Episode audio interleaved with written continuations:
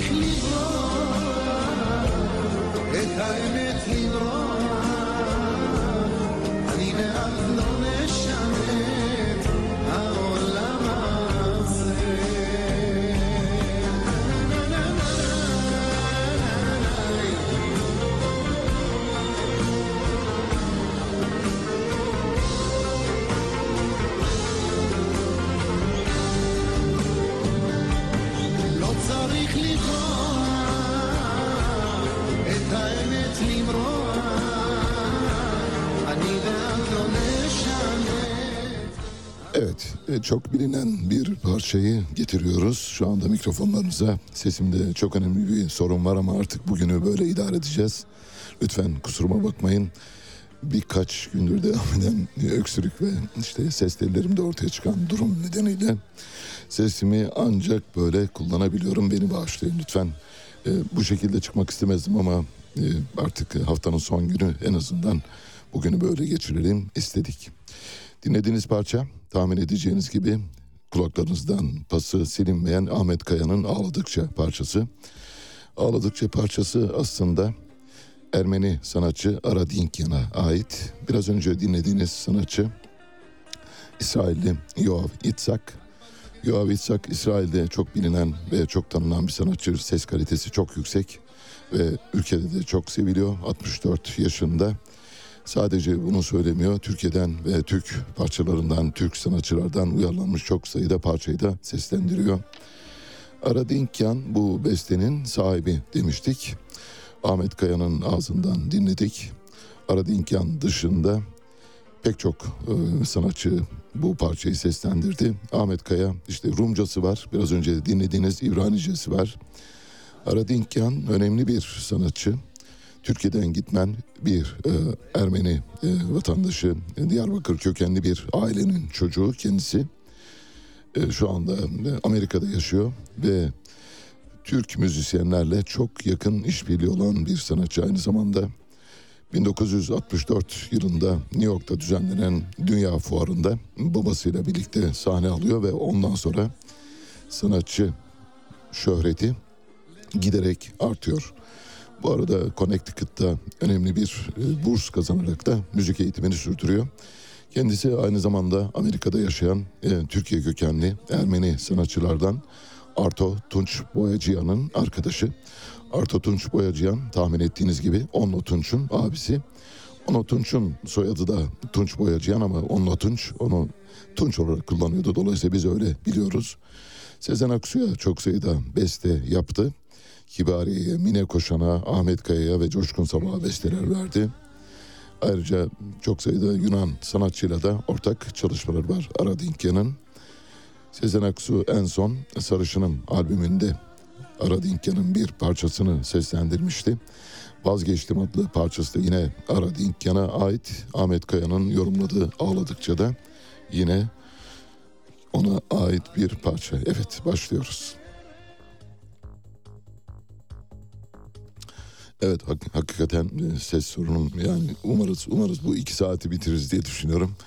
E, Yani gidebileceğimiz yere kadar gideceğiz öyle söyleyelim. Canan Kaftancıoğlu e, vatandaşımız bizden sandık sonucu duyuncaya kadar hiçbir şeye inanmasınlar dedi. Seçimlerde bildiğiniz gibi bugün itibariyle seçim yasakları başladı. Seçimlerde deepfake uygulaması ve bazı bilgisayar oyunlarıyla kimi zaman e, gerçeklerin saptırılabileceğine dair bazı gelişmeler var. İşte bunlara karşı uyanık olunması konusunda herkesin herkesin uyanık olması gerektiğini düşünüyoruz. Canan Kaftancıoğlu da bu konuda bir uyarıda bulunuyor. Eğer seçim günü oy verme işlemi tamamlandıktan sonra ya da tamamlanmadan önce sandıklar kapandıktan sonra Yüksek Seçim Kurulu kesin olmayan geçici sonuçları ilan edinceye kadar duyduğunuz hiçbir şeye inanmamanızı tavsiye ediyoruz buradan. Çünkü pek çok e, dezenformatif haber yayılacak ve bu haberlerle siz e, seçimlerin sonuçlandığına dair haberler alabileceksiniz. Bu da e, sandıkları terk edip gitmeye yol açabilir. İşte bu yüzden bütün siyasi partilerin sandık görevlilerinin ayrımsız olarak söylüyoruz. Sandık kesin sonuçları alınmadan önce tabii ki elbette geçici sonuçlara kadar mutlak surette sandık başında olmaları ve oylarını takip etmelerini rica ediyoruz. Bunları bizim adımıza yapmalarını rica ediyoruz çünkü oylarımızın sahibi onlar. Bugün itibariyle seçim yasakları da başladı. Seçim yasaklarında neler var derseniz bir defa anket ve tahminler bugün itibariyle paylaşılamayacak. Seçmenler telefonla aday veya parti lehine ya da aleyhine aranamayacak. Bugünden itibaren telefonlarınıza mesajlar gelirse bunları şikayet edebilirsiniz. İlgili yerlere seçim kurullarına bildirebilirsiniz. Ayrıca seçim gezilerinde makam araçları kullanılamayacak. Seçim resmi araçlarda seçim propagandasında yer alamayacaklar. Ancak e, bütün seçimlerde olmuştur. Bu seçimlerde çok daha hat safhada olduğunu göreceğiz. Muhtemelen seçim yasaklarının uygulanmadığını, örneğin kamu görevlilerinin yani bakanların özellikle kamu araçlarını kullandığına tanıklık edeceksiniz. Bakanlar devlet imkanlarını bugünden itibaren normal şartlarda kullanmamak durumundalar. Kullanmamaları gerekiyor. Ama pratikte bu maalesef böyle olmayacak. Çünkü yasakları delecekler. Yasakları de- delecekler. Bildiğiniz gibi George Orwell'in o ünlü 1984 kitabında yer aldığı gibi ülkede hiçbir şey yasa dışı değildi. Çünkü ülkede yasa yoktu diyor Cem e, George Orwell. Ben Ali Çağatay, Radyo Sputnik'te seyir halindesiniz. Müthiş bir Kuzuların Sessizliği filmi oynanıyor şu anda maalesef. Kimsenin sesini çıkarmadığını görüyoruz. Bu devletin kadim devlet, bani devlet, baba devlet olması ilkesiyle bağdaşmıyor. Habercilik birilerinin verilmesini istemediği olayları açıklamak ve kamuoyuyla paylaşmaktır. Bu kapsamın dışında kalan olayları vermek habercilik değil, halkla ilişkiler faaliyetidir. George Orwell Ali Çağatay'la Seyir Hali hafta içi her sabah 7 ile 9 arasında Radyo Sputnik'te. Evet e, tekrar tekrar tabii sizden özür dilememiz gerekiyor ama artık e, bugünü böyle idare edeceğiz. E, Cuma günü olduğu için araya fasıla koymamak bakımından bir de önemli günler yaşıyoruz. Seçimlerle ilgili gelişmeleri size duyurmak ve sizi bunlardan haberdar edebilmek bakımından bugünü de böyle geçireceğiz. E, Lütfen beni bağışlayın tekrar tekrar e, söylemek durumunda kalıyorum. Cumhurbaşkanı Erdoğan çarşıda pazarda yaşanan pahalılığı yine biz aşarız dedi. Enflasyon geçtiğimiz ay itibariyle yüzde 43'e indi. Her ay bu şekilde azala azala devam edecek dedi. Ayrıca seçim meydanlarında yaptığı konuşmalarda şunu da söyledi. Bir yanda soğan patates öbür yanda da ben hangimizi tercih edeceksiniz diye sordu vatandaşlara. Tabii vatandaşların tercihinin sandıkta ne olacağını göreceğiz. Soğan mı patates mi yoksa Recep Tayyip Erdoğan mı bunu anlayacağız. Deprem bölgesinde ilan edilen e, o hal, olağanüstü hal bildiğiniz gibi 9 Mayıs tarihinde sonlandırılıyor. Deprem bölgesinde hem ilişkilerin yani seçim sırasında seçim öncesi vatandaşların serbest karar alabilmelerine imkan sağlamak hem de diğer konularda ortaya çıkabilecek gelişmelerden uzaklaştırmak için bu yola başvuruluyor. Yerinde bir karar olduğunu söyleyebiliriz. Yüksek Seçim Kurulu Avrupa'daki 19 yerde sandık sayılarının artırılmasına karar verdi. Seçime 10 gün kala Yüksek Seçim Kurulu istim arkadan gelsin ya da kervan yolda dizilir kabilinden e, düzenlemeler yapıyor. Muhtemelen bunları çok önceden düşünmeleri gerekiyordu. Şu anda Almanya'da yeni bazı yerlerde sandık açılması kararlaştırıldı. Yüksek Seçim Kurulu Almanya'da Düsseldorf Başkonsolosluğu, Essen Başkonsolosluğu, Frankfurt Başkonsolosluğu, Hannover Başkonsolosluğu, Kazel Başkonsolosluğu, Karlsruhe Başkonsolosluğu, Münster Başkonsolosluğu ve Nürnberg ile Stuttgart Başkonsolosluklarında birer e, sandık açılmasına karar verdi. Ayrıca Viyana'da da ilave bir sandık açılması kararlaştırılmış durumda. Fransa'da da Paris'te bir ilave sandık açılacak. Bordo'da da yine bir e, sandığın açılması söz konusu. Lyon Başkonsolosluğu'nda da Nant'ta da birer sandık açılması kararlaştırıldı. Seçime 9 gün 10 gün kala üstelik de Avrupa'da seçimlerin oy verme süresi de giderek daralıyor. Dolayısıyla e, yerinde hani zamanında hareket edilmemesi bir hizmet kusuru mudur bilemiyoruz ama bugüne kadar çoktan yapılması gerekiyordu. Önemli bir seçime gidiyoruz. Seçime ramak kala, 10 kala böylesi kararlar alınması sürprizlere gebe bir duruma yol açıyor olabilir. Türkiye İstatistik Kurumu'nun bir anketi var, yıllık anketi. En zenginler ve en yoksullarla ilgili. Türkiye'de en yüksek gelire sahip %20'lik grubun toplam gelirden aldığı pay 2022'de bir önceki yıla göre 1.3 puan artarak %48'e çıktı. Yani zenginlerin daha çok zengin olduğu, fakirlerin de giderek daha fazla yoksullaştığı bir dönemden geçiyoruz. Gelir dağılımı eşitsizliğini belirleyen bir parametre var. Bildiğiniz gibi Gini katsayısı diyoruz bu parametreye. Gini katsayısı bire doğru yaklaştıkça ülkede gelir dağılımı bozuluyor demektir. Birden aşağı doğru sıfıra doğru geldikçe ülkede gelir dağılımı normale dönüyor demektir. Türkiye'nin Gini katsayısı son birkaç yılda 0.45'e geldi. Yani neredeyse Gini katsayısı ortalamalarının ortasına doğru geldi. Eğer 0.5'e gelirse Türkiye gerçek anlamda gelir dağılımının çok çok bozuk olduğu ülkelerden biri sınıfına girebilir. Burada tabii emek sınıfının aldığı payı da işaret etmek lazım. Emeğin milli gelirden aldığı pay, e, milli servetten aldığı pay son bir yılda 0.1 puan düştü. Bir yılda bir kesimin milli gelirden aldığı payın bu kadar yüksek oranda düşmüş olması, yıldan yıla düşmüş olması üzerinde çok durulması gereken hususlardan bir tanesi. Bildiğiniz gibi emekle sermaye Marx'ın teorisine göre de söylemek lazım. Diğer teorisyenlere göre de aynı şekilde emek ve sermaye aslında bir bütündür. Marx da mesela emek sınıfını savunurken sermayenin aslında onun bir ayrılmaz parçası olduğunu biliyor.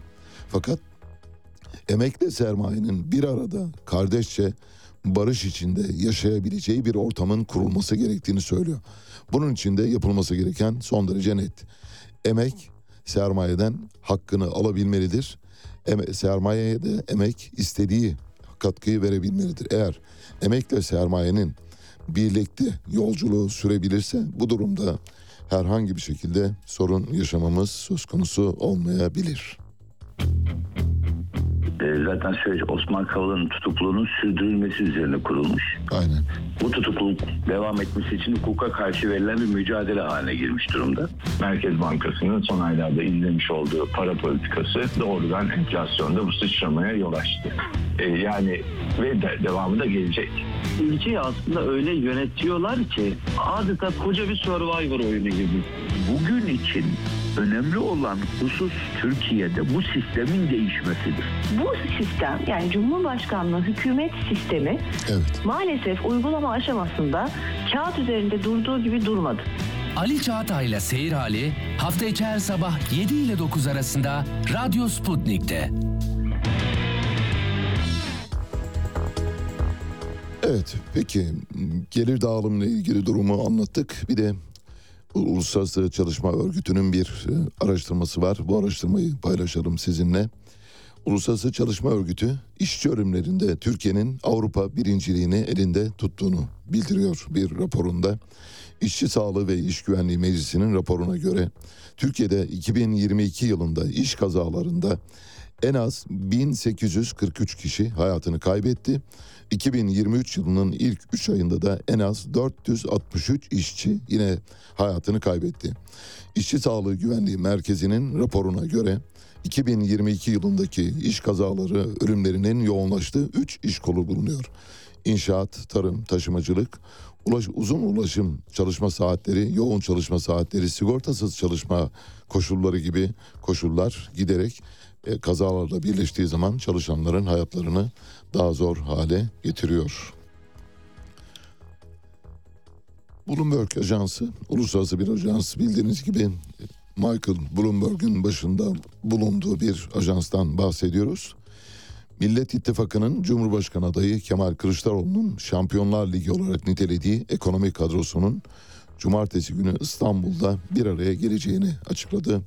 Geniş bir kadro bildiğiniz gibi sadece Cumhuriyet Halk Partisi'nin değil diğer e, bileşenlerinin de yarattığı sinerjiyle muhtemelen çok büyük bir e, ekonomik güç ortaya çıkacak. Kemal Kılıçdaroğlu'nun takdim ettiği kadro içinde bir de Amerikalı isim var. Ayrıca Türkiye'nin e, gururu ke- Daron Acemoğlu da yine bu kadronun içinde gözüküyor. Yani danışmanlık yapacak olan kadro arasında. Kemal Kılıçdaroğlu dün BBC'ye konuştu ve şöyle dedi. Türkiye'nin yönünü yeniden belirleyeceğim. Kremlin'le değil Batı'yla ilişkileri öncelikli hale getireceğim dedi. Böylece Batı'ya bir mesaj verdi. Dün Twitter Kemal Kılıçdaroğlu'nun mavi tikini kaldırdı ve oraya bir gri tik koydu. Bu gri tik elbette epey bir spekülasyona yol açtı. Gri tike geçişin ne olduğunu bilmeyenler bakımından tabii sosyal medyada yayınlanan şekliyle söyleyelim. Pek çok e, kişi bunun aslında bir degradasyon yani değer kaybı ya da prestij kaybıyla ilgili olduğunu ifade ettiler.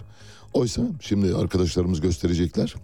Twitter devlet adamlarına gri tiki veriyor. Gri tike sahip olan devlet adamlarının mesela Kemal Kılıçdaroğlu'nun e, gri tikini şu anda görelim.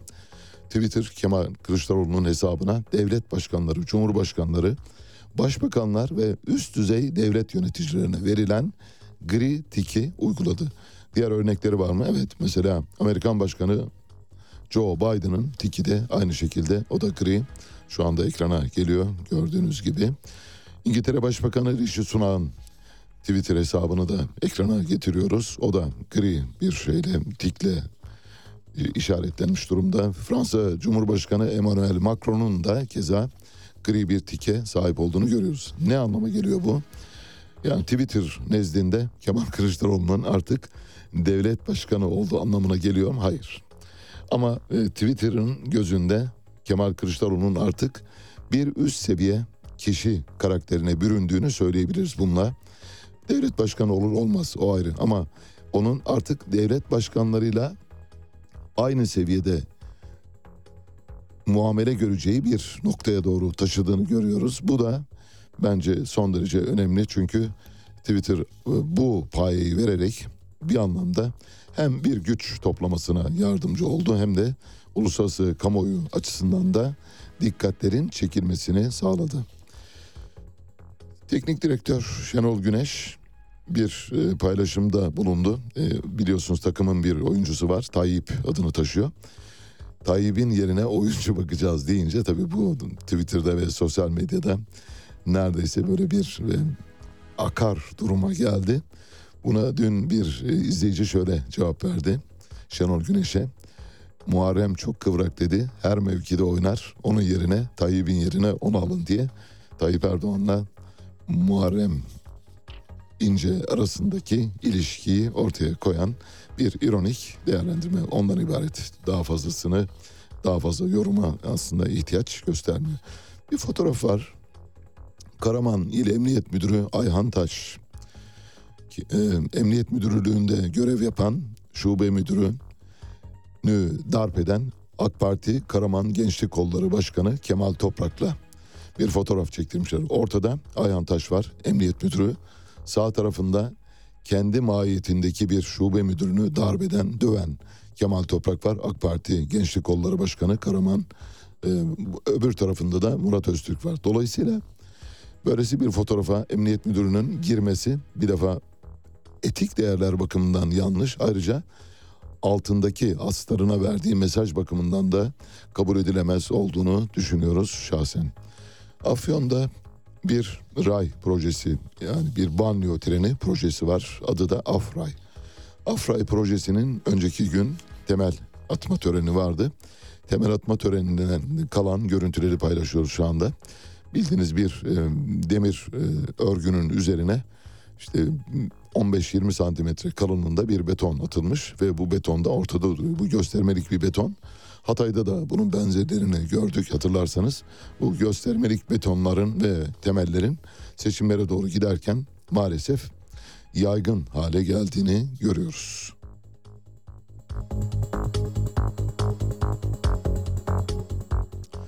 Evet bu aralara giderek aslında biraz soluklanmaya çalışıyorum ama beni bağışladığınızı düşünüyorum. Afyonkarahisar'da bir temel atma töreni skandalı diyoruz haberle ilgili olarak. Afyon'da raylı sistemler projesi kapsamında Afray adı verilen projenin temel atma töreni gerçekleştirildi. Söz konusu törene il valisi Kübra Güran Yiğitbaşı, Afyonkarahisar Belediye Başkanı Mehmet Zeybek, Afyon Kocatepe Üniversitesi Rektörü Mehmet Karakaş, AK Parti milletvekilleri Veysel Eroğlu ve Ali Özkaya ile İbrahim Yurdunu Seven katıldı. Törenin ardından temelin göstermelik olduğunu gösteren fotoğraflar paylaşıldı. Bunun üzerine Cumhuriyet Halk Partisi Afyonkarahisar Gençlik Kolları Başkanı Caner Peynirci bugün Afyonkarahisar valisi ve AKP heyeti Afray projesinin temel atma törenini gerçekleştirdi. Ancak atılan temel 4 metre kadar bir betondan ibaret. Yerel seçim vaatleri arasında bu proje vardı. Yıllardır yapmadılar. Şimdi halkımızı kandırmaya yönelik siyasi şovdan ibaret olan bir temel atma töreni gerçekleştiriyorlar. Seçime sayılı günler var. Bu iktidardan kurtulmanın ne kadar elzem olduğunu bir kez daha bize göstermiş oldu diyor. Afray projesi tabii gerçekleştiği zaman Afyon'un önemli bir ihtiyacını karşılayacak toplu taşıma anlamında 28 kilometre uzunluğunda bir banliyö tren hattı olacak hafif raylı sistem 28 kilometrenin içinde 5 etabın e, etabı tamamlanacak. Arkasından ikinci etabı bir başka ihaleyle ortaya çıkacak ve toplam 9 istasyondan oluşacak. 28 kilometre uzunluğundaki bu projenin temel atma törenindeki temel görüntüsünü bir e, kamyonetin arkasına atıp Ankara'ya getirebilirsiniz. Bunu biliyorsunuz geçmişte Necmettin Erbakan yapmıştı hatırlarsanız. Ee, ya da o dönemde Süleyman Demirel'in attığı temelleri göstermek için Kars'tan bir kişi, bir milletvekili kamyonetin arkasına bir e, temeli yükleyerek Ankara'ya kadar getirmişti. Büyük olay olmuştu. Tabii artık böyle şeyler yapılamıyor çünkü memlekette o kadar çok ciddi sorunlar var ki bunlarla uğraşmak gerçekten insanlar için boşa kürek çekmek anlamına gelebilir. Ben Ali Çağatay, Radyo Sputnik'te seyir halindesiniz.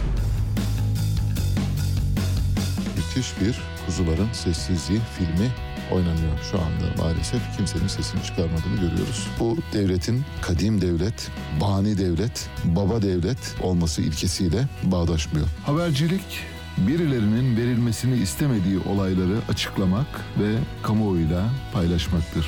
Bu kapsamın dışında kalan olayları vermek habercilik değil, halkla ilişkiler faaliyetidir.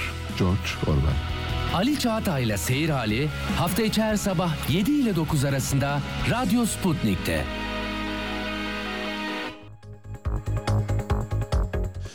Evet, yeniden birlikteyiz. Yusuf Ziya Özcan eski YÖK Başkanı şu anda AK Parti dışında siyaset yapıyor bildiğiniz gibi. Şöyle bir paylaşımda bulundu.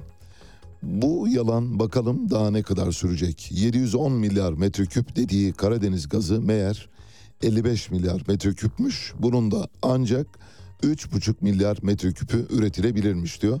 Bu açıklamayı Yusuf Ziya Özcan Kabar'da bulunan petrol açıklaması üzerine yaptı ve doğalgaz rezervinin aslında tahmin edilenin çok çok altında olduğunu söylüyor.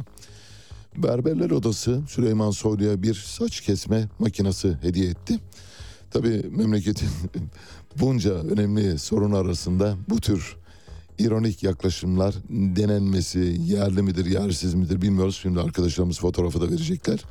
Süleyman Soylu herhalde e, ense kökü hariç e, kafasının herhangi bir bölgesinde saç bulunmayan e, kişilerden bir tanesi. Bu bir kusur değil elbette.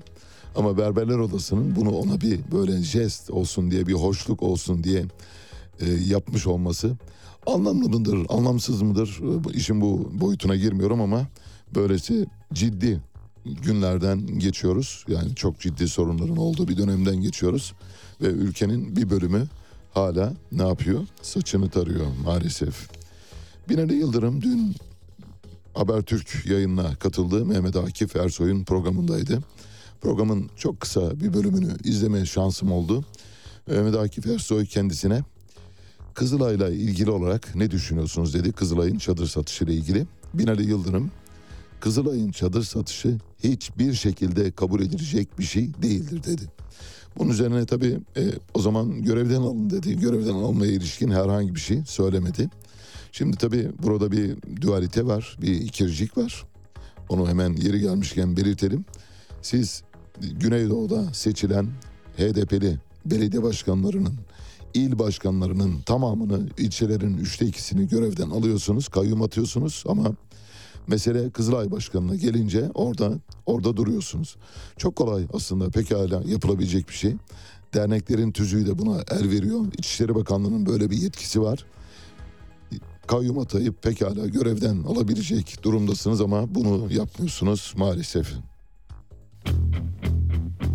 zaten süreç Osman Kavala'nın tutukluluğunun sürdürülmesi üzerine kurulmuş. Aynen. Bu tutukluluk devam etmesi için hukuka karşı verilen bir mücadele haline girmiş durumda. Merkez Bankası'nın son aylarda izlemiş olduğu para politikası doğrudan enflasyonda bu sıçramaya yol açtı. E, yani ve de, devamı da gelecek. Ülkeyi aslında öyle yönetiyorlar ki adeta koca bir survivor oyunu gibi. Bugün için önemli olan husus Türkiye'de bu sistemin değişmesidir. Bu sistem yani Cumhurbaşkanlığı hükümet sistemi Evet. maalesef uygulama aşamasında kağıt üzerinde durduğu gibi durmadı. Ali Çağatay'la Seyir Hali hafta içi her sabah 7 ile 9 arasında Radyo Sputnik'te. Evet e, bu tür araları sıkça vereceğiz maalesef. Çünkü sesimi dinlendirmem gerekiyor ama yine de bu iki saati tamamlayabileceğimden çok emin değilim. Bakalım duruma göre eğer götüremezsek bir yerde özür dileyip sizden müsaadenizi alıp programı sonlandırmak durumunda kalabiliriz.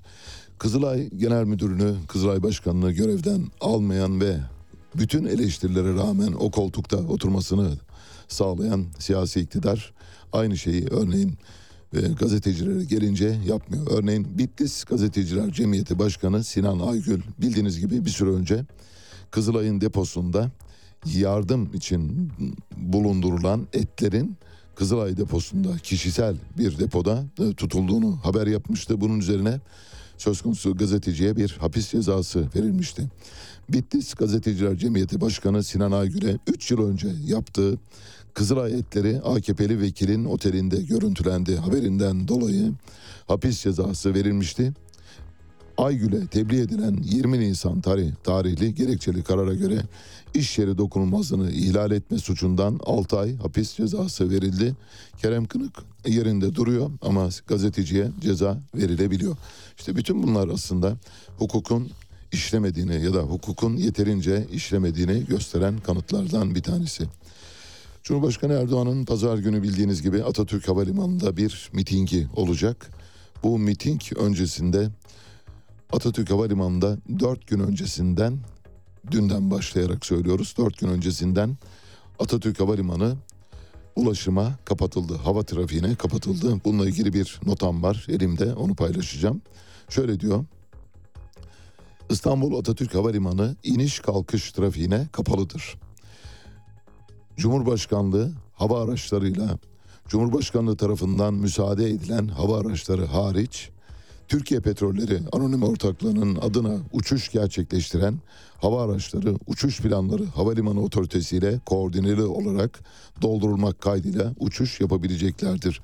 İstanbul'daki en büyük ikinci havalimanımız ve kullanılamaz duruma getirilen havalimanı maalesef 4 gün boyunca ulaşıma kapalı tutuluyor. Çünkü orada tabii elbette güvenlik sebebiyle tutulduğunu biliyoruz ama 4 gün öncesinden yapılmasının anlamsız olduğunu tabii ortada. Bir gün önce kapatabilirsiniz 24 saatte almanız gereken bütün önlemleri alabilirsiniz ama 4 gün boyunca orada muhtemelen yepyeni bir sahne, yepyeni bir dekor, yepyeni bir ses sistemi, bambaşka bir kurgu deneniyor. Bu tabii büyük bir miting olması hedefleniyor ve seçime giderken Cumhurbaşkanı Erdoğan'ın belki de düzenlediği en önemli mitinglerden biri olacağı için orada özel hazırlıklar yapılmasından kaynaklı olarak dört gün öncesinden kapatılıyor havalimanı. Bir borsa haberi var. Metin Külünk AK Parti milletvekili bildiğiniz gibi şöyle bir paylaşımda bulundu. Bu paylaşımı sizinle e, okuduktan sonra size okuduktan sonra e, üzerinde şahsi görüşümü aktarmaya çalışacağım. Şöyle diyor Metin Külünk. Türkiye'de Türk'ün parasına, bu milletin hazinesine, bu ülkenin ekonomisine düşman. Evet, düşman yabancıların yönlendirmesine teşne olan bir kitle var. Bu kitlenin her gün Amerika'dan gelen batan banka haberlerine aldırış etmeksizin Amerika'nın kayıt dışı parasına ve bütün finansal operasyonlarına işbirlikçi kendi yerel parasına kompleksle bakan bir gözü var. Günlerdir özellikle seçim öncesi bu kadar finansal müjde alıyor olmamıza rağmen Avrupa'nın en büyük güneş enerjisi santralini kurmamıza rağmen günde 100 bin varil petrol üretim kaynağını bulmamıza rağmen dünyanın imrendiği yatırımları uygulamaya geçirmemize rağmen bu ülkenin borsasına sizce nasıl operasyon yapılabiliyor? Bu ülkenin düşmanlarına ve işbirlikçilerine karşı tam bağımsızlık mücadelemizden asla vazgeçmeyeceğiz, asla taviz vermeyeceğiz diyor.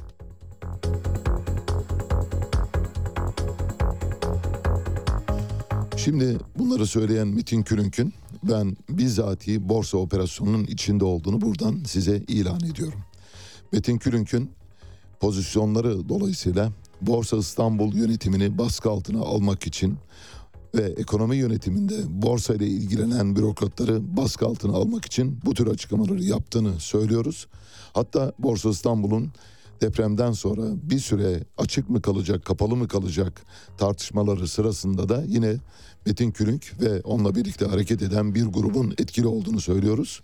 Bunu önümüzdeki günlerde sonuçlandıracağız. Bu araştırmayı yapacağız. Size aktaracağız. Borsa operasyonlarından şikayet eden, daha doğrusu borsadaki durumdan şikayet eden Metin Külünk'ün bizzati bu şikayetlerin kaynağı durumunda olan kişilerden biri olduğunu size önümüzdeki günlerde kanıtlarıyla sunmaya çalışacağım. Bir kitap var. Milliyetçi Hareket Partisi milletvekili adayı, Adıyaman milletvekili adayı İsmail Gümüş. Bir fotoğraf var. Onu arkadaşlarımız paylaşacaklar. İsmail Gümüş Devlet Bahçeli ile bir kitabın birlikte tutarak poz vermişler. Kitabın adı Hançer. Şöyle diyor İsmail Gümüş Twitter hesabından. Tüm stokları tükenen Hançer adlı romanımı ve nasipse ikinci romanım Alamut'un hançerini yeniden baskıya gönderdik. Çok yakında yeniden tüm seçkin kitap evlerinde inşallah diyor. Şimdi bu pozu veren Adıyaman milletvekilinin aslında bir telif hakları hırsızlığı yaptığını bir gün gazetesinden Mustafa Bıldırcın yazdığı paylaştı. Mustafa Bıldırcın'ın haberini sizinle paylaşacağım birazdan. Enflasyon bir armut gibi böyle olgunlaşıp daldan düşebilecek bir data değildir dedi. Şimdi fiyatlar düzeyi belli bir seviyeye kadar ulaştığında hepimizin günlük hayatında biz ne yapıyoruz? İşte bir bardak 10 lira, yarın 15 lira oluyor, bir gün 20 lira oluyor. Siz eskiden altılı bir bardak alırken üçlüye dönüyorsunuz, ikiliye dönüyorsunuz. Talep burada azaldığında belki enflasyonun belli bir noktada durması sonucu oluşabilir. Enflasyon bir armut değildir. Olgunlaşıp dalından düşmesini beklemeyiniz değil mi? Bunu bir e, motto olarak yazmak lazım. Ali Çağatay'la Seyir Hali hafta içi her sabah 7 ile 9 arasında Radyo Sputnik'te. Evet e, bir günden Mustafa Bıldırcın bu haberle ilgili olarak daha doğrusu bu haberi ortaya çıkaran gazeteci olarak şöyle diyor. MHP Adıyaman milletvekili adayı İsmail Gümüş bu kadarı da olmaz dedirten bir skandala imza attı. MHP'li Gümüş'ün isim benzerliği olan bir başkası tarafından yazılan kitabı yeniden bastırarak imza günleri düzenlediği öğrenildi. Kırklareli doğumlu yazar İsmail Gümüş'ün Hançer isimli romanı Profil Yayıncılık tarafından Nisan 2015'te satışa sunuldu. Yazar Gümüş kitabı satışa çıkardıktan kısa bir süre sonra 5 Kasım 2015'te de yaşamını yitirmişti. Yazarın ölümünden 7 yıl sonra akıl almaz bir gelişme yaşandı. MHP'den milletvekili adayı olan İsmail Gümüş aynı adı taşıyor. 21 Nisan 2022'de sosyal medya hesabından bir paylaşım yaparak tüm stokları tükenen Hançer adlı romanımı nasipse ikinci romanım Alamut'un hançerini yeniden baskıya gönderdik. Çok yakında yeniden tüm seçkin kitap evlerinde inşallah diye yazdı. Gümüş paylaşımın altına kitabı MHP Genel Başkanı Devlet Bahçeli'ye takdim ederken çektirdiği fotoğrafı da ekledi. Fotoğraftaki kitabın 2015'te yaşamını yitiren yazar İsmail Gümüş'ün profil yayıncılıktan çıkan kitabı olduğu görülüyor. Yazar İsmail Gümüş'e ait Hançer romanının ilk baskısını yapan yayın evi kitapla ilgili sözleşmenin 1 Mart 2015 tarihinde imzalandığını ve sözleşme süresinin de 1 Mart 2022 20 affedersiniz tarihinde sona erdiğini açıkladı. Kitaptan yalnızca bir baskı yapıldığını ve stokların tükendiğini belirten yayın evinin sosyal medyadan da duyurduğu açıklamasında Adıyaman ilimizde bu şahsın bu kitapla imza günü yaptığı bilgisini aldık. Kitapla ve imza günü yapan şahısla herhangi bir ilgimiz yoktur dedi. Bir günün ulaştığı Milliyetçi Hareket Partili Gümüş başkasının kitabını kendi kitabı gibi kullanmadığını belirtiyor. Kitabın telif hakkı bende diyor. Elinde kendisiyle ilgili ilgileri olmadığını açıklayan yayın eviyle yaptığı yazışmalar bulunduğunu iddia ediyor. Peki diyor size niye böyle bir iftira atılsın diye soruyor gazeteci. Mustafa Bıldırcın ona yanıt vermiyor. Bu açıkça bir telif hakları hırsızlığı ve bir telif hakları hırsızlığını aleniyete intikal ettirmiş durumda. Devlet Bahçeli de buna alet olmuş durumda. Bu arada telif haklarının sahibi olan ve 2000 e, bir süre önce ölen 2015 yılında ölen e, yazar İsmail Gümüş'ün e, geçmişiyle ilgili çok kısa bir bilgi verelim. 1950 yılında Kepirtepe Köy Enstitüsü'nden e, mezun oldu. Arkasından İstanbul'da teknik öğretmen okulunu bitirdi. O fotoğrafı da var arkadaşlarımız paylaşabilirlerse. Kendisi bir şair, yazar, ressam ve heykeltıraş. Söz konusu Hançer adlı kitabında telif haklarını elinde tutuyordu. Ancak telif hakları yasası uyarınca evrensel telif hakları yasası uyarınca da telif hakları belli bir sürenin sonunda yürürlükten kalkabiliyor. Dolayısıyla telif hakları kalktıktan sonra o kitap ya da o müzik eseri anonim hale gelebiliyor. Anonim hale geldikten sonra Milliyetçi Hareket Partisi Adıyaman Milletvekili İsmail Gümüş de bu kitabın üzerine oturuyor. Ben Ali Çağatay, Radyo Sputnik'te seyir halindesiniz.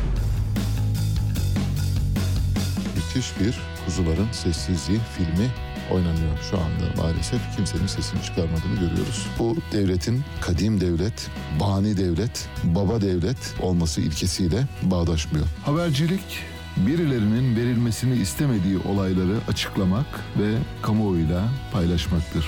Bu kapsamın dışında kalan olayları vermek habercilik değil, halkla ilişkiler faaliyetidir. George Orwell Ali Çağatay'la Seyir Hali hafta içi her sabah 7 ile 9 arasında Radyo Sputnik'te. Evet, e, yeniden birlikteyiz. E, programı umuyorum e, sonlandıracağız. Sona kadar gö- götürmeye çalışacağız ama e, konuştukça daha fazla ses tellerimin harap olduğunu hissediyorum. Şimdi bir müzik arası verelim. O müzik arasından sonra bir değerlendirme yapacağız.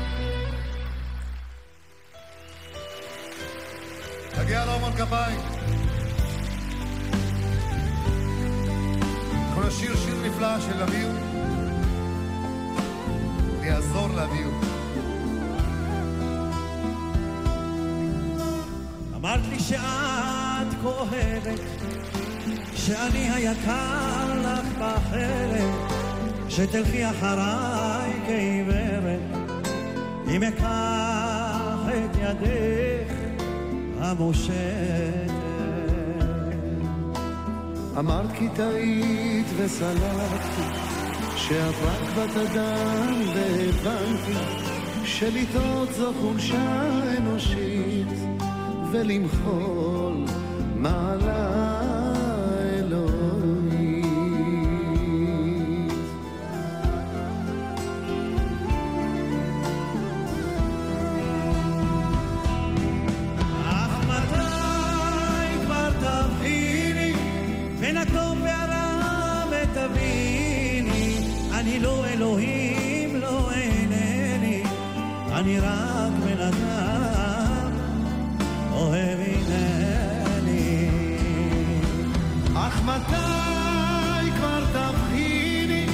בין הטוב והרע ותביני אני לא אלוהים, לא אינני אני רק בן אדם אוהב הנני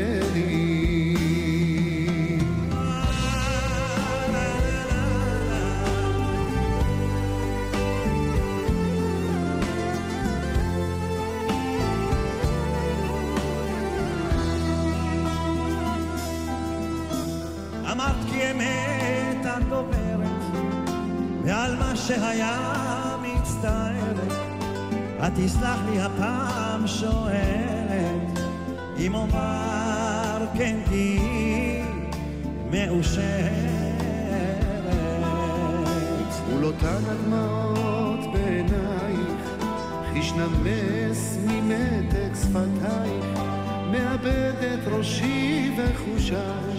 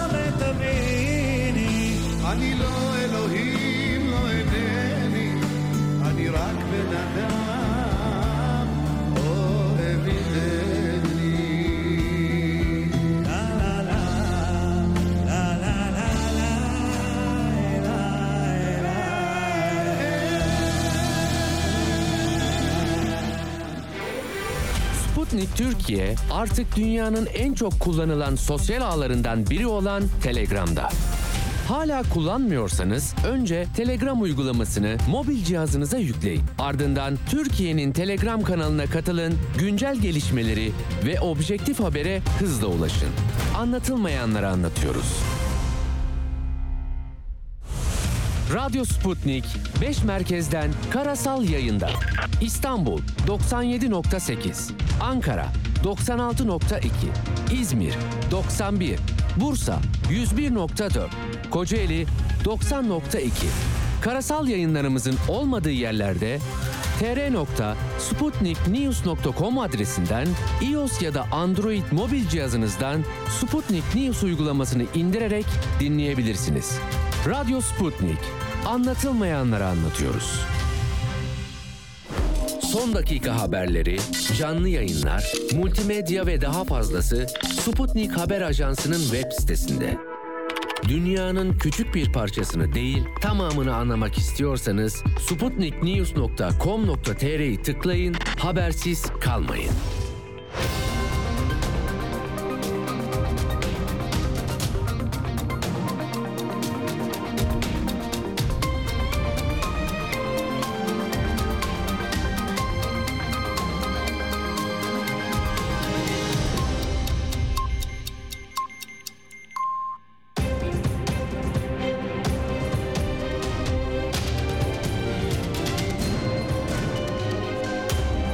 Radyo Sputnik.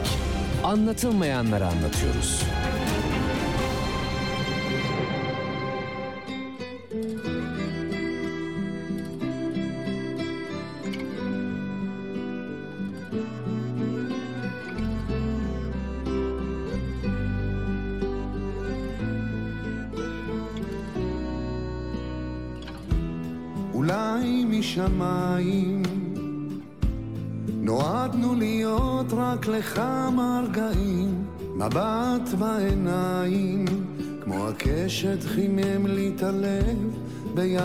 צבעים, עזבת כמו הגשם.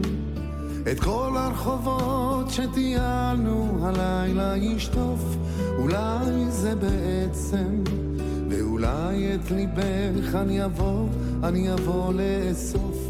בין כל המילים שהיית לי מנגינה, אני עדיין לומד על עצמי לוותר ולמחול, לקבל את הכל, רק לא ליפול.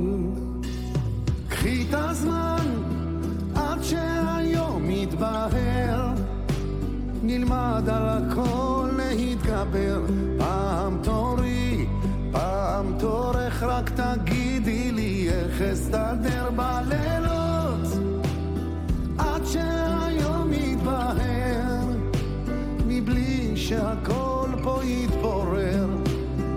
הלוואי שרק נוכל להתגבר, להתגבר על הכל.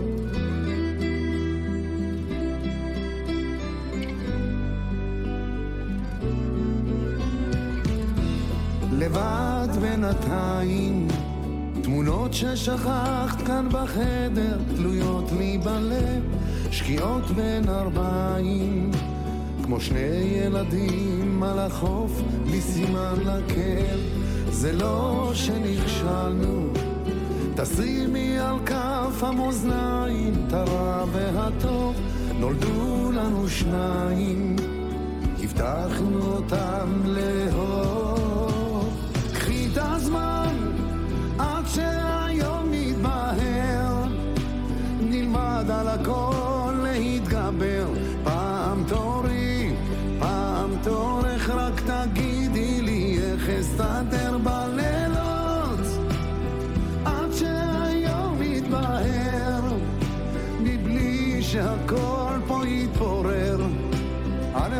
שרק נוכל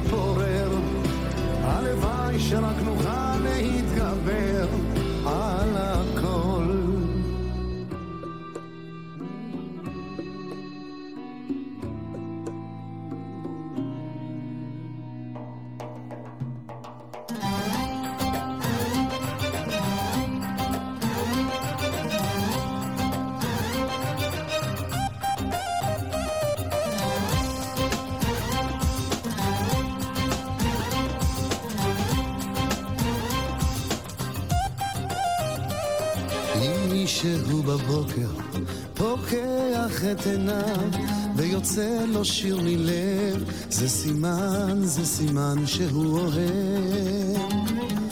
ואם כשבא הערב, אחרי שהוא אבל, אם הוא נח והוא שלב, זה סימן, זה סימן שהוא אוהב.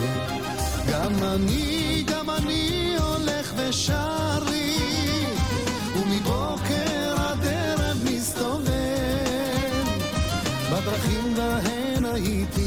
אנשים שמחים ראיתי, שעשו לי שמח על הלב. גם אני, גם אני הולך ושר לי, וזה סימן שגם אני אוהב. אם מישהו בדרך הולך ומחייך ושורק לו שיר ערב, זה סימן, זה סימן שהוא אוהב. כשאיש אוחז גיטרה ושר מול חלונך, אם הוא שר ומתלהב, זה סימן, זה סימן שהוא אוהב. גם אני, גם אני הולך ושר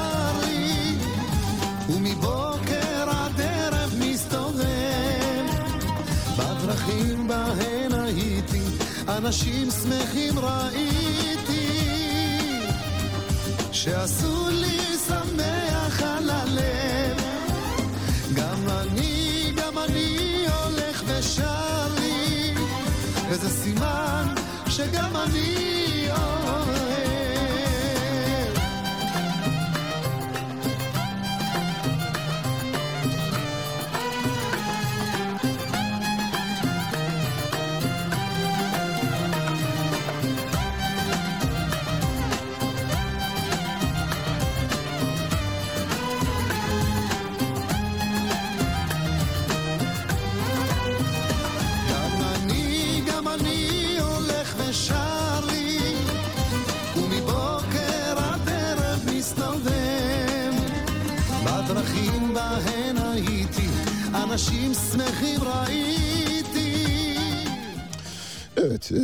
programımızın sonlarına doğru yaklaşıyoruz. E, Malum işte bir ses problemi yaşıyoruz. Hem bunu ortadan kaldırmak erken bitirmek. Bu yüzden telefon bağlantımızı da biraz öne çektik. Türk Tabipleri Birliği Genel Sekreteri Profesör Doktor Vedat Bulut'la konuşacağız. Neyi konuşacağız? Artık e, ülkede doktor dövebilir hale geldik. E, Söylemi yayılıyor, retorik yayılıyor ve her gün doktorlara, hekimlere, sağlık personeline yönelik olarak taciz, baskı, mobbing ve darp ve fiziki müdahale olmak üzere pek çok şeyle karşı karşıya geliyorlar. Hemen hemen her gün medyada birden çok e, sağlık personeline ve hekimlere yönelik taciz ve şiddet haberini görür olduk. Bunun nereye varacağını konuşmak durumundayız. Vedat Hocam hoş geldiniz. Hoş bulduk. Geçmiş olsun. Çok Ee, teşekkürler. Saygılar, sevgiler. Sağ olun. Bir e, galiba bir e, üst solunum yolu enfeksiyonu virüsü var. Ama biz de onu kaptık bilmiyorum ama e, yani bugün yayını yapabilirim dedim olmadı. Sizi de biraz daha erken yayına alarak aslında zamanınızdan çaldık kusura bakmayın. Şimdi meseleyi biliyorsunuz hocam. Dolayısıyla benim yeni sorma, sormamı da mal bırakmadan e, dört başıyla anlatırsanız hem kamuoyu bizi çok sayıda hekim arkadaşınız dinliyor onu biliyorum.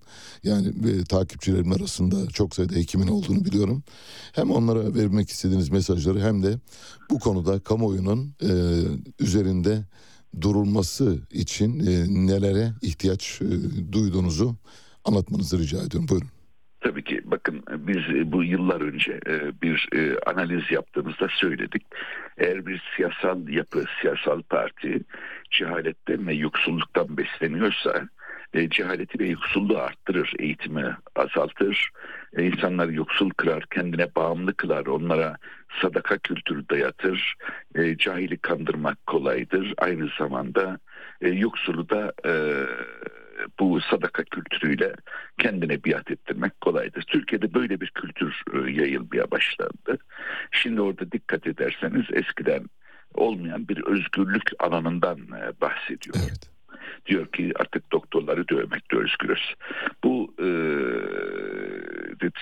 kesinlikle şunu e, söyleyelim. Türkiye'deki insanlarımızın halen daha büyük bir çoğunluğu ekseriyeti nezaket içerisindedir ve bu şiddet kültürünü benimsememiştir ama e, bir e, kısım insan da böyle e, e, bir kültüre sahip bu e, daha doğrusu kültürsüz değil bir ahlaksızlığa sahip onu söyleyeyim.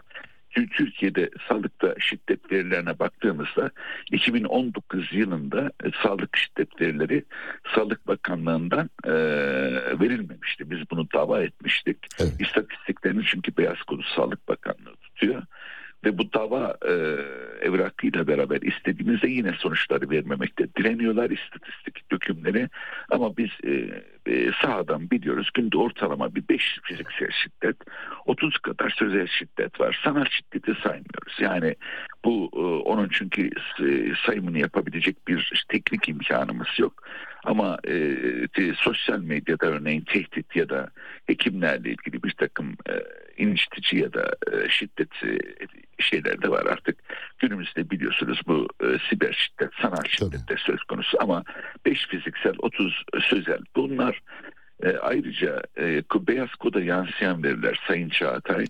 Beyaz koda yansımayan çok sayıda sözel şiddet var. Fiziksel şiddet yansıyor mecburen ama sözel şiddetin çoğunu hekim o iş yoğunluğu içerisinde 5 dakikada bir hasta muayene edecek poliklinikte, acil serviste son derece sıkışık bir durumda artık e, duymazlıktan geliyorlar veya e, bu bir, bir süre sonra da psikolojik sorunlara ya da bir şekilde e, tükenmişliğe yol açıyor. Zaten hekim göçünün en önemli nedeni de bu sağlıkta şiddet. Yani insanlar Türkiye'de böyle bir e, toplumda hizmet vermektense e, yurt dışında daha e, şiddetin ağır cezalandırıldığı yerlere gitmeyi tercih ediyor. Biliyorsunuz bugün İskandinav kültüründe ya da bazı ülkelerde hekime şiddet diye bir olgudan bahsettiğinizde var mı öyle bir şey diyorlar. Yani kendileri kültürlendiği hiç yok. E, rastlanmamış. Bizim de bundan bir 30-40 yıl önce rastlanır olaylar değillerdi bunlar ama maalesef son zamanlarda arttı bu cehaletin artışıyla. Bu söyleme karşı tabii ki Türk Tabipleri Birliği hukuk bürosu işlem başlattı. Biz e, web sayfamızda da bunu duyurduk e, yurttaşlarımıza ve bunun eleştirisini yaptık. Bununla ilgili savcılık e, kapsamında da bir takım işlemler yapılacak. E, takipçisi olacağız. Çünkü bu, biliyorsunuz bir e, e, ifade özgürlüğü kapsamına da girmez böyle bir şey. Çünkü nefret ve şiddet söylemi içerdiği için. Yani e, nefret dili kullanıyor ve şiddet e, söylemi var. Bu nedenle e, gerekli işlemler başlatılacak. E, umarız ki toplumumuzda e, ki eğitim hakim gelir, aydınlık hakim gelir ve insanlarımız kısa bir süre sonra böyle bir şiddet sarmalından çıkar. Bu şiddet toplumun her alanına yayılıyor ama sağlıkta ayrı bir sorun bu. Çünkü sağlıkta şiddet olduğunda e, sağlık hizmeti aksadığı için diğer insanların sağlığı tehlikeye giriyor. Orada hizmet alan e, yurttaşlarımızın sağlığı tehlikeye giriyor. E, bu konularda e, hem e, devlet e, tarafından hem e, tüm e, il sağlık müdürlükleri, başhekimlikler tarafından bir takım çalışmalar yapılması lazım. Eğitimde bir çalışma, çalışma yapılması lazım. Toplumun kültürünü baştan aşağı tekrar bir yenilemek gerekiyor. Bunun için de uzun soluklu, e, yaygın ve örgün eğitimin kullanılması e, gerekiyor. Televizyon dizileri, televizyon filmleri, şiddeti özendiren e, yazı dili bunlar artık terk etmemiz gerekiyor çağdaş olabilmek açısından. Peki hocam. Sayın Çağatay. Çok teşekkürler e, katıldığınız için. Sağ olun. Ben teşekkür ederim. Saygılar sunuyorum sizlere. Evet böylece e, programın sonuna geldik maalesef daha fazla sürdürebileceğimizi tahmin etmiyoruz o yüzden hepinizden tüm izleyicilerimizden özür diliyoruz. Kendinize çok iyi bakın hafta sonu dinlenip tekrar pazartesi karşınızda olacağız.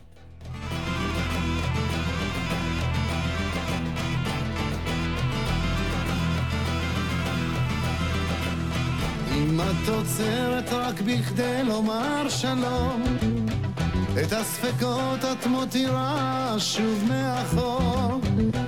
לא מעוניינת, לא רוצה שום פתרון.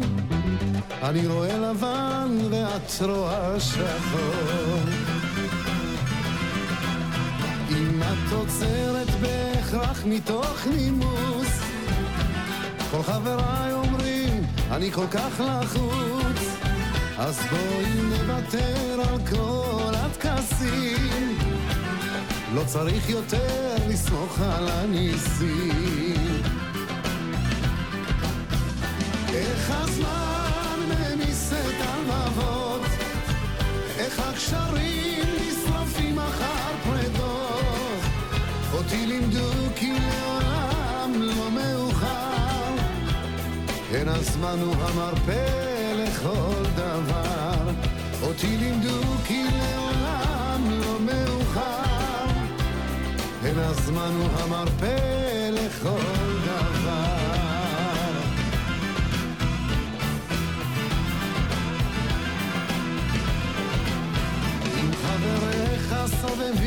תמיד סביבך, תדע לכל דבר תמיד יש כוונה.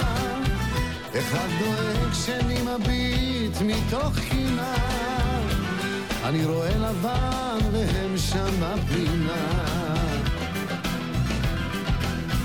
אחד דואג שני מביט מתוך קינה, אני רואה לבן והם שם בפינה.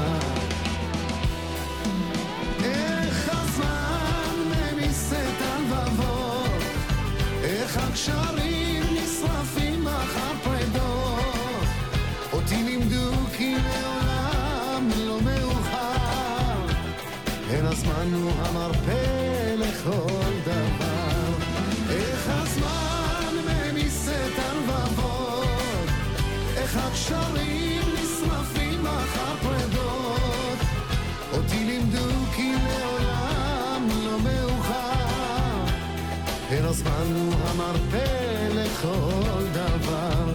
אותי לימדו כי לעולם לא מאוחר, אין הזמן הוא המרפא לכל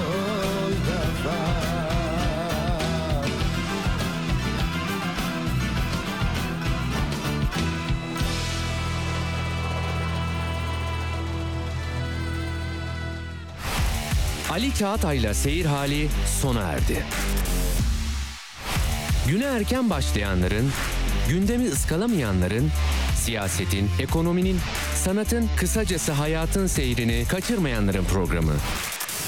Ali Çağatay'la seyir hali hafta içi her sabah 7'den 9'a Radyo Sputnik'te.